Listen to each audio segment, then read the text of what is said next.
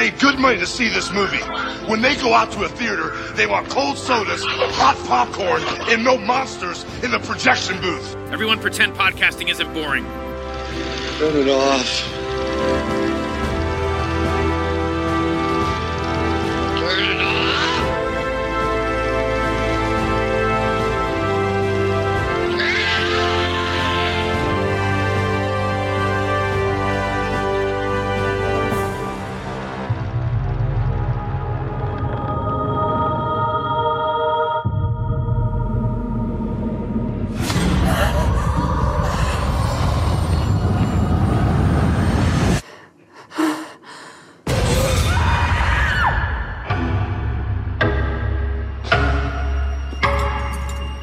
This nun, Sister Ewing, is pregnant with twins. She claims it's immaculate. You don't think that these children are from God. I think all children are from God. She says her two unborn kids talk to her, and that she knows that one of them is good, and one is evil.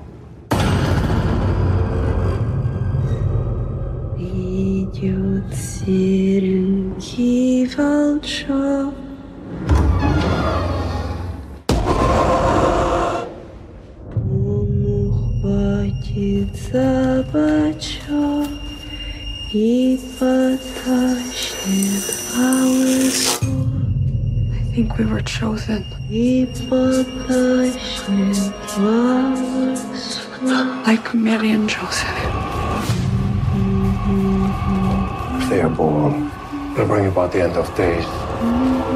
Breathe in and out. In and out. In and out. In and out. In and out.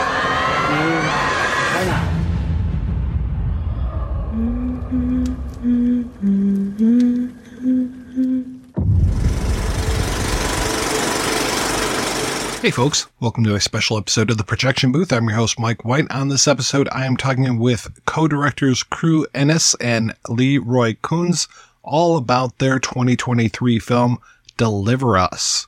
The film is opening on September 29th, 2023. Definitely check it out. I hope you enjoy the movie and I hope you enjoy this interview. I'm really excited to talk to you about Deliver Us. But before I do that, I would love to know a little bit more about you guys. Can you tell me even just how you met, like how you got into the business? Cru, can you start? I, I from Arkansas, went to school at U of A, and then when I graduated, I went out west, and relatively quickly, I met Lee Roy on a graduate student film at USC, and then within nine months, we were making a micro budget indie film. We really hit the ground running, and we've been working together ever since. What even got you interested in pursuing the business? Mine started in eighth grade. I had one of those very impactful teachers, Mr. Robinson, my eighth grade history teacher. I was a troubled student and he thought he could reach me through film because I'd always quote and do movies. And so he let me do my mid semester project on film and it was on Pearl Harbor. And so I did it like a live broad news broadcast of Pearl Harbor was on a pond with little islands, setting them on fire and crashing stuff. And he submitted it to a arts competition for the state, and I won it in eighth grade. And ever since then, that's all I wanted to do. That's it. Nothing else. And Lee, how about yourself? Uh, Yes, I went to USC Film School, and that is actually how I met Cru. Is I was acting in another film student's project, and we hit it off immediately, became good buddies. And when me and Isaac, who were school together, decided to drop out to make a feature film with our tuition instead of spending it for another year, we enlisted Cru to work on it with us. And then me and Cru ended up playing brothers in it, and the three of us produced it together. And then 15 years later, we're we're making this film together. And the same question for you as far as what got you interested in filmmaking in the first place? So I did. I always loved movies. I think a big part of it. My dad was a high school football coach, and we would go like practice and work out with the team, and then we would movie hop. We'd see three movies in a day sometimes. And there was this even this one summer. I think Gladiator played for theaters for a year, I probably saw it at least seven times all because it was just the only one after a while. And I think that young, when you see a movie over and over again, you can start to see how it's put together or how it works. And just gets like, oh, I think I could maybe do something like this, or I think I get an idea of it. I want to learn more. That's pretty brave to decide to make that feature rather than continue school, but I, I definitely applaud it because I'm sure you learned a lot. Oh, yeah. Yes. I would recommend it to anybody in film school to save that money. Support yourself while you get a job working for someone else in the business working it in, or to at least use a part of that to make something you learn quick. And then also then you have a calling card. Someone can see what you do and they connect with others, you know. And you guys have done more than just directing, obviously, just quote unquote directing, writing, acting, a whole bunch of stuff. Can you tell me a little bit of what is that like wearing all those different hats as you go through these projects? I think it's it helps develop your voice as a artist, as a filmmaker, as an auteur, all of the above. Our approach to filmmaking is like, I think you should do everything at the beginning, everything you can. The better sense you have of everyone's duty, the better you can direct, the better you can produce, the better you can write, even. Our post sound supervisor, Brent Kiser, who has unbridled sound and super sought after guy. He is a super sought after guy in the industry. He did everything everywhere all at once. And he's the Daniel Brothers guy. He did Honey Boy. Anyway, he said something stuck with me once, and it was our foundation and what we do by doing everything is really beneficial as an artist and a filmmaker. But when you get to a certain point, you can be dangerous to yourself. And so when you get to that point, then it's learning how to collaborate instead of compromise. It's learning how to work with other artists in order to take what was originally envisioned or take what you have and be able to add what they have to offer. And I think that's what separates our great filmmakers that we from someone who just knows how to direct or someone who does a, a good job in making a film that just comes out and doesn't really live with us. Can either be the greatest strength or your worst enemy because you can synergize it. You understand what it's like to be going through for an actor. So then you know how to work with actors. As the writer, you really know what you're trying to do. As the actor, usually bad acting is like usually when you're still in the intellectual space. So if you can separate the two, then it's great. And then the acting is just the physical part and they can inform each other. But I think that it does teach you to, if you can rely on your collaborators and get outside of the, there's like this myth, especially that's perpetuated in film school that like directors, this all knowing being that's just going to have the answer for everything. You set the tone and the, like me and Cru, you set the energy and the pace of it, but you really good directing is getting great collaborators to then do what they do best structure or a lot of freedom within structure. And say that's the blessing part of it. And just say what you like. I know you guys both worked on boys of abu ghraib.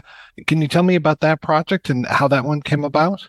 It was a friend of ours luke moran who wrote a really great script. We had is a micro budget no money but wrote a really great script and it got a lot of buzz in town as far as people wanted to work on. And I felt that it was Luke had written was a really good sense of what a lot of soldiers went through at that time. It's like that slow burn, that arduous journey of sitting. It's like my father, who was a Vietnam veteran, he he was stationed in South Korea. And that movie really related to his experience. It's not a go out and conquer and save the day. It's trying to survive from yourself on these this horrific environment. And then the stain that Abu Ghraib left on us, um, it was thought it was important to have that as a reminder of how anybody put in that situation would come to that conclusion. Like the Stanford experiment was a great was a great study of just that, how you get that outcome pretty much every time. And then Lee Roy was he's a phenomenal actor. He does everything else, but he's also a great actor. He he blessed the project with just that. So tell me about Deliver Us. I have to say you guys really did a great job with the atmosphere. Uh, we made it in the middle of the pandemic. it was pretty quick from the moment we had the the idea to the script to making it. It's probably within six to eight months, which is really, really fast. So you could say the film was definitely inspired by the anxiety and the feelings of the time. And so we definitely wanted to capitalize on that and get into production as soon as possible. Lee Roy's dad pitched the idea for the screenplay over beers at a bar.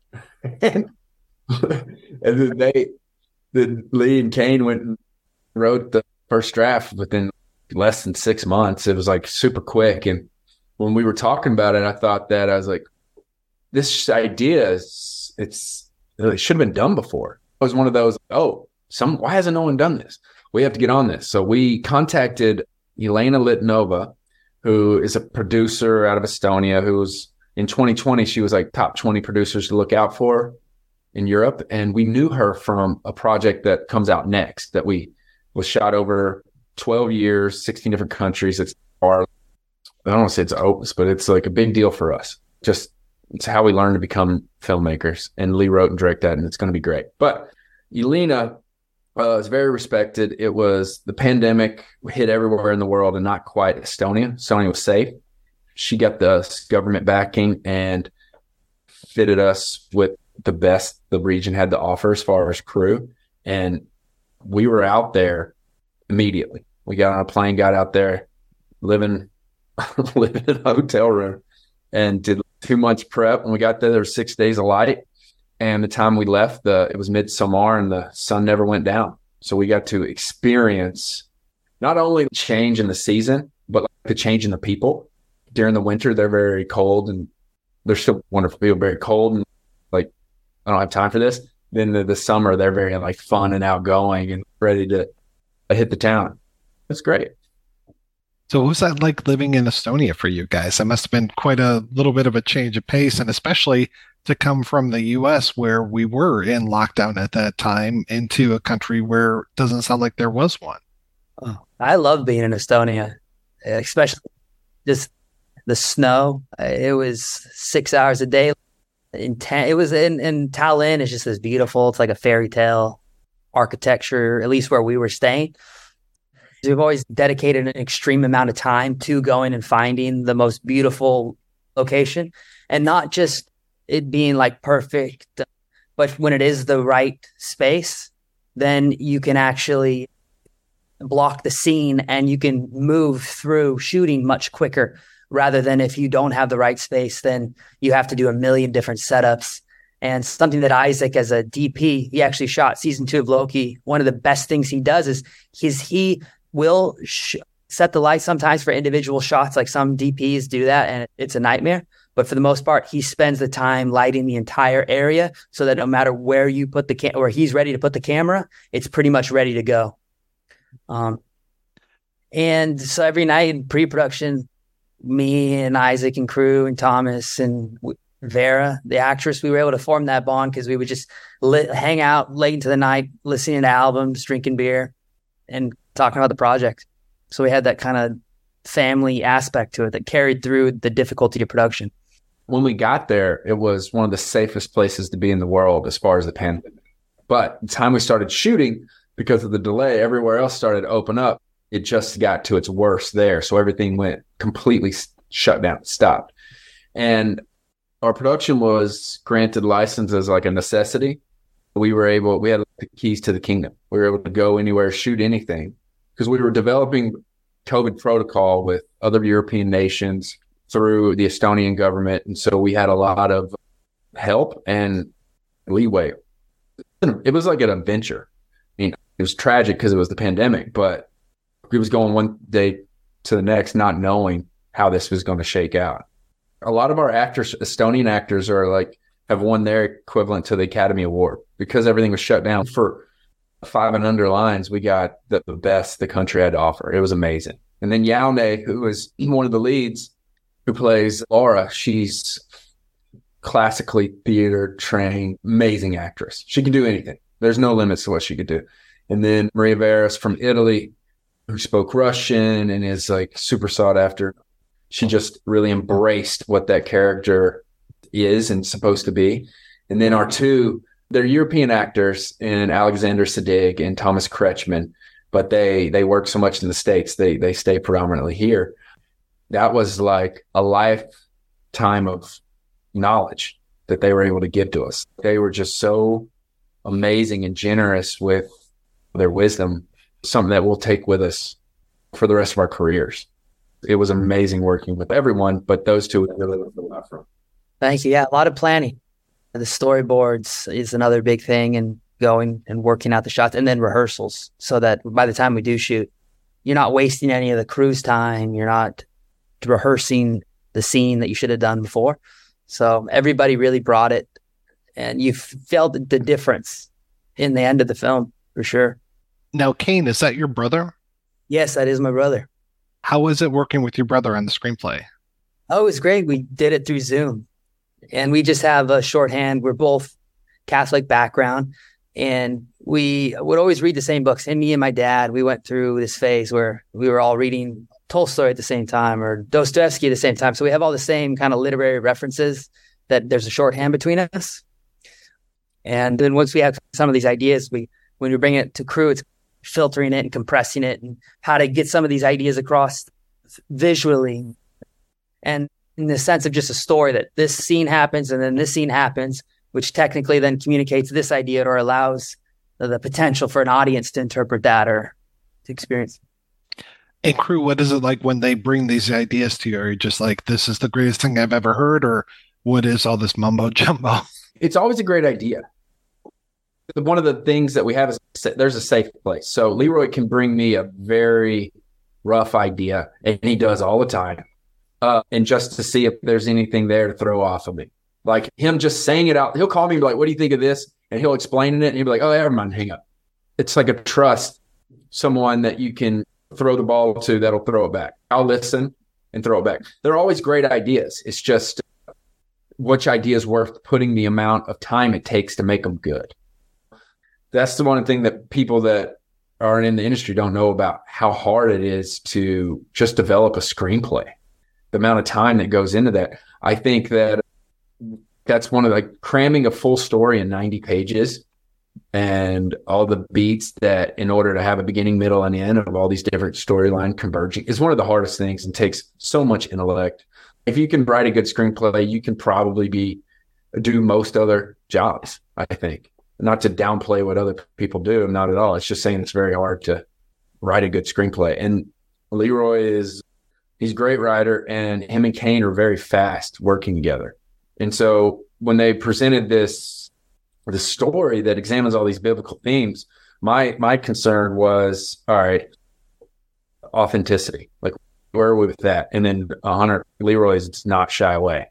He's he wanted to get he wanted to have a story that showed the opposite ends of the humanity, the best we have to offer and the worst. We start the film with the worst humanity has to offer. It's very important to him.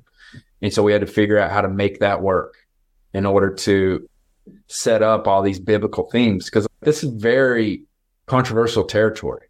People have been arguing these ideas for thousands of years. And so to stick your neck out there, like he's one of the most well read people I've ever met, not just people I know personally. He's actually put a lot of time in. I've read the Bible cover to cover a few times, and he knows more, way more about it than I do there's respect. Anytime he brings me an idea, I know it comes from a place of careful consideration and and, and intelligence. And so it's just okay, uncovering what it is that's trying to be said and if it's being said or conveyed effectively. Did the movie change much while you guys were in rehearsals? Was there a lot of input and feedback from the actors as you were working through things? Yeah. A good example is Thomas. He plays Saul, Thomas Kretschmann he'd sit me down and he'd find a way to get rid of almost all his dialogue. Like that character had a lot. and was, what if we do this and that? And yeah, and you have to work them. And then Alexander Siddig came and he understood the script and everything that I was trying to say better than anyone eh, by far. Uh, and he sat down and was able to correlate how everything was put together and then come up with ideas, things that I wasn't aware of how he'd want to say something, his own research. And so then we did it that way. Um, Vera was finding a way more to work like like the physicality of it too. Outside of her needing to learn Russian to get her to embody that character, so it was more. Yeah, I don't know how you. I don't know. It's like an Alexander technique or something. And then Yane was someone who came from the theater, who plays Laura, and she came maybe a little closer to Alexander Siddig, where she knew what she was doing, and I could support her, but I didn't really have to worry much about her and either. So tell me about the working relationship between you two guys as you're both directing this movie. What is that balance as far as the day to day as you go through this? I think it's one you got to remove your ego and collaborate instead of concede.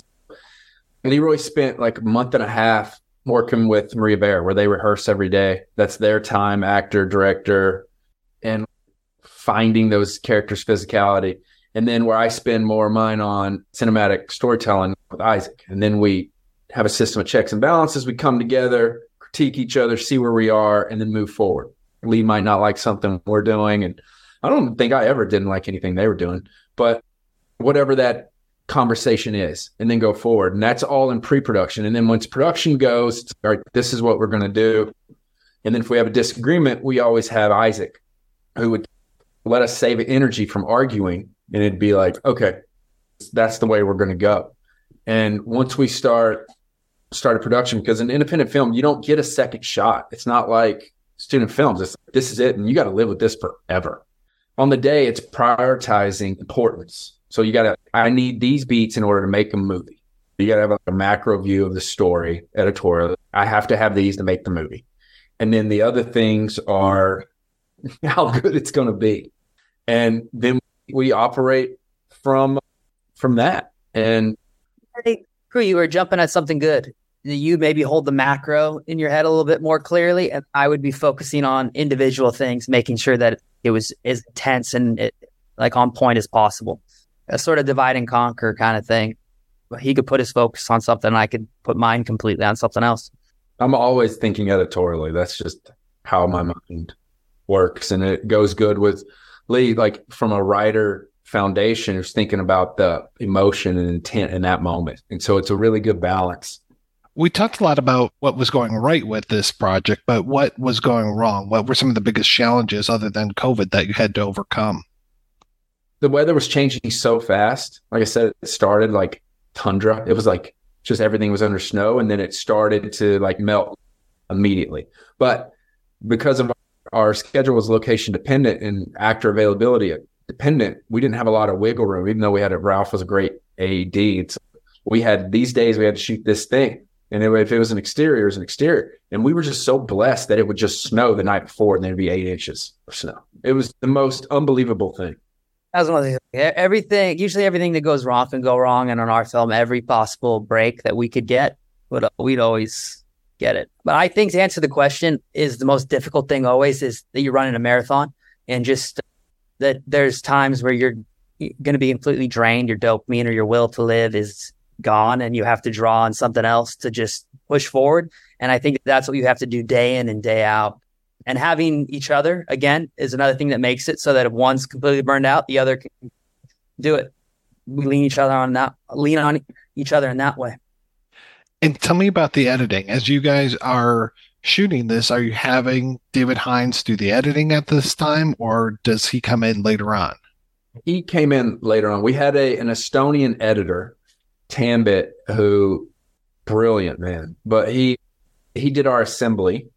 We wrapped production. I stayed with him for two months there just did the assembly and then shipped it back to Lee Roy and David and then came and joined them for the for the rest of the edit because we have Russian and we have Estonian dialogue. We had to have someone for that element of the project to make sure that all that lines up that was something you always want more time on. I don't think how no matter how much money you got, you always want more time there. An edit can always be improved, and you can always have an idea later how to condense or explore something even more. And we were lucky; we had David's amazing, and Lee Roy and David got on great, and me and David got on great, and that was a really ble- it was a, like one. It was like just out of nowhere. He wasn't working. It was like the most luck, and he was like, "I think I'll take three months off." No, I think I'll do this And then he came on and it was like just such a great experience. He had done huge movies and we were able to learn so much from him. We want our film to be much more like that's the first thing, and that usually comes down to editorial. Is that you're getting rid of scenes you don't need, you're getting rid of dialogue you don't need. So it's it's threaded. I'm glad to hear that you guys got along with David very well because I always hear that it's more like a marriage between the directors and the editor once you get to that phase of the production. It's more like us. They're usually fine. It's more us that's more like the marriage department. it's just funny. Yeah, David's amazing. And he's a director too, and just a great storyteller. Another example of someone else coming in and just giving you something you don't have. Tell me about your music and sound design because the music, again, talk about tension and just creating that mood. Toady, his sister is Hildur. He's part of like a group, and she won the Academy Award for Joker, which he was the arranger on. He was presented to us by Patty McMillan, who's we've worked with a few times as an agent, and she's awesome.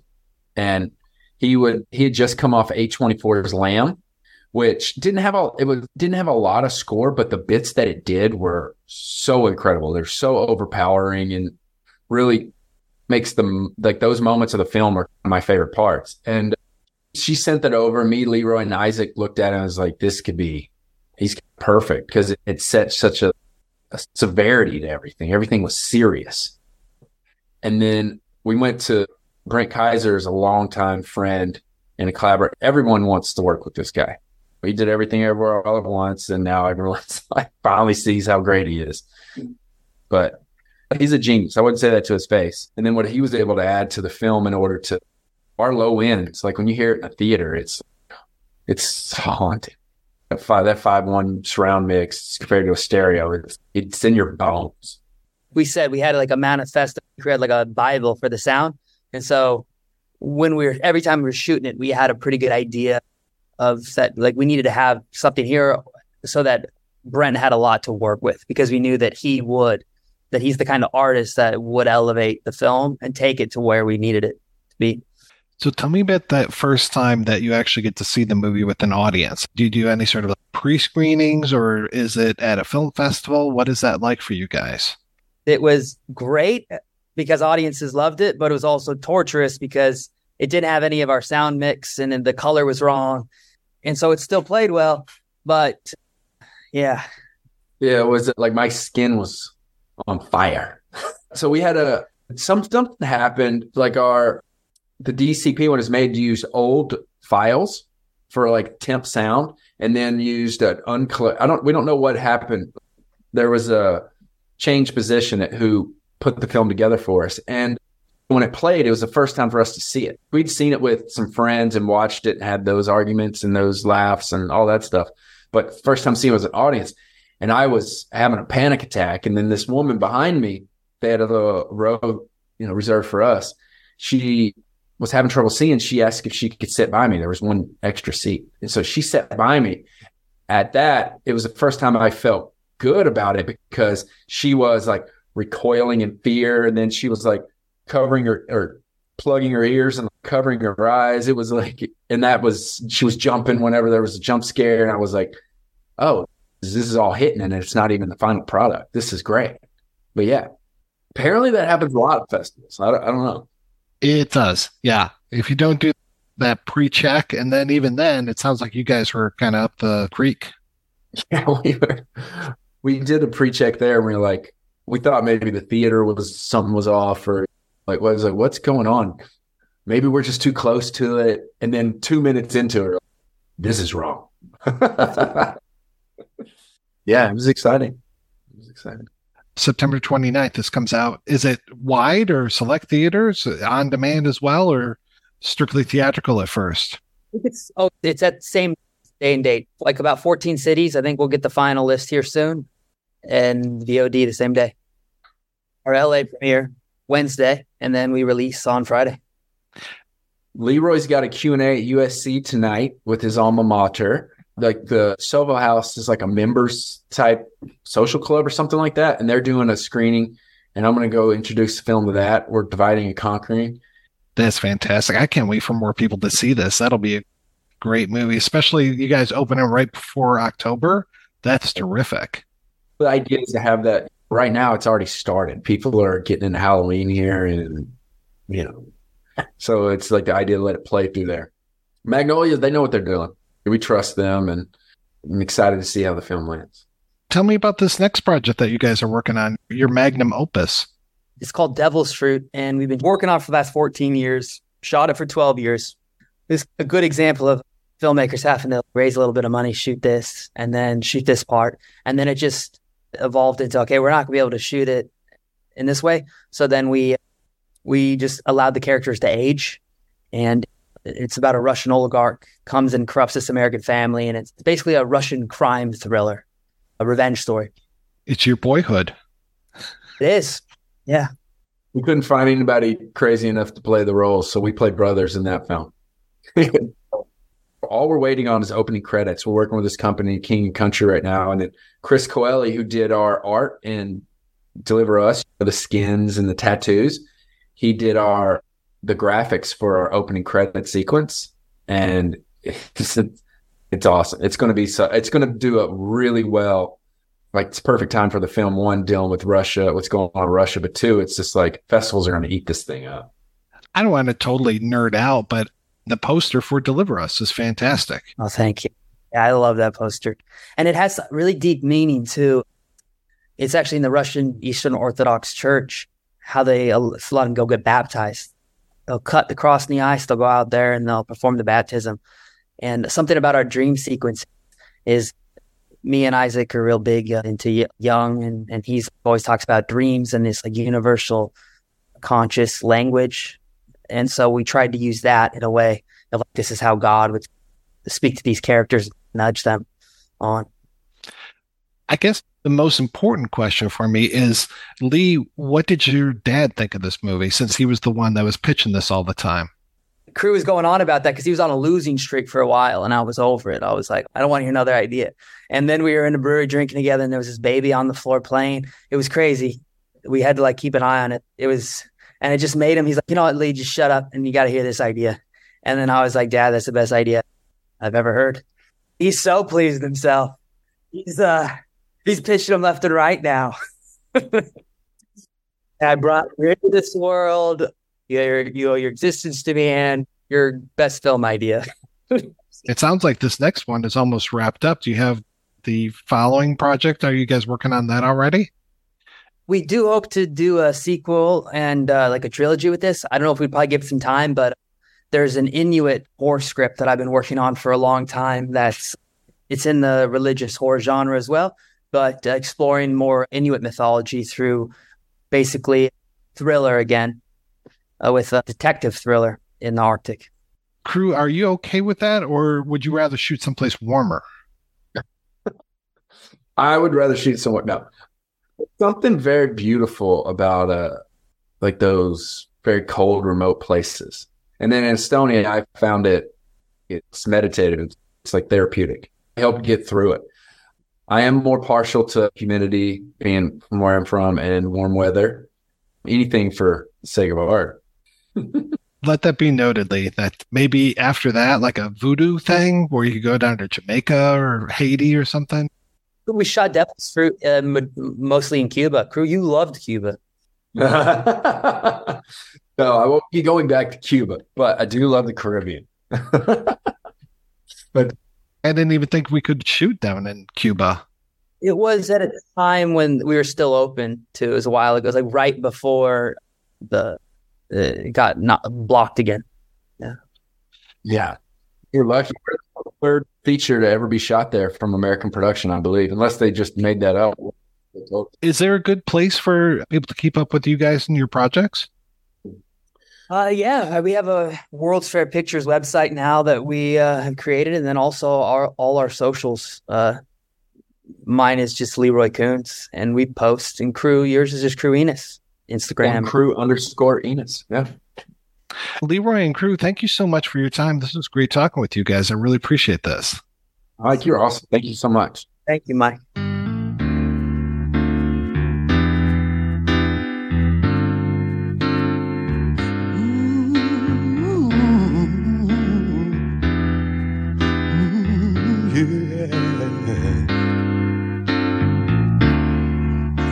Deliver us from all the hurt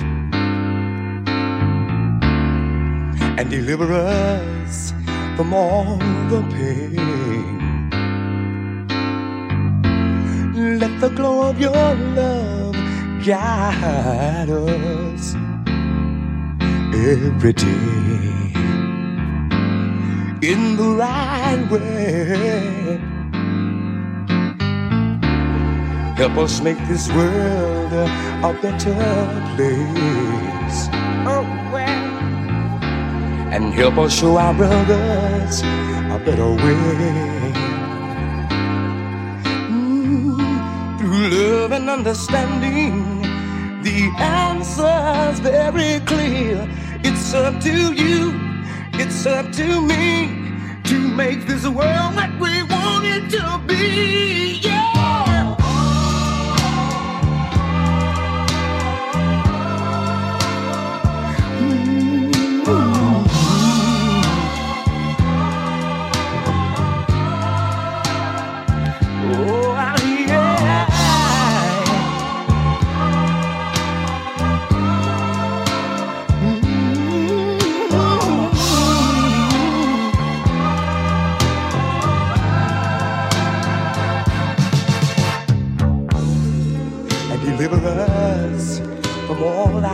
Sorrows. Give us strength that we might find a way. And give us the right words for the children of the world. The children of the world. and fill our hearts love and help us to make the message clear.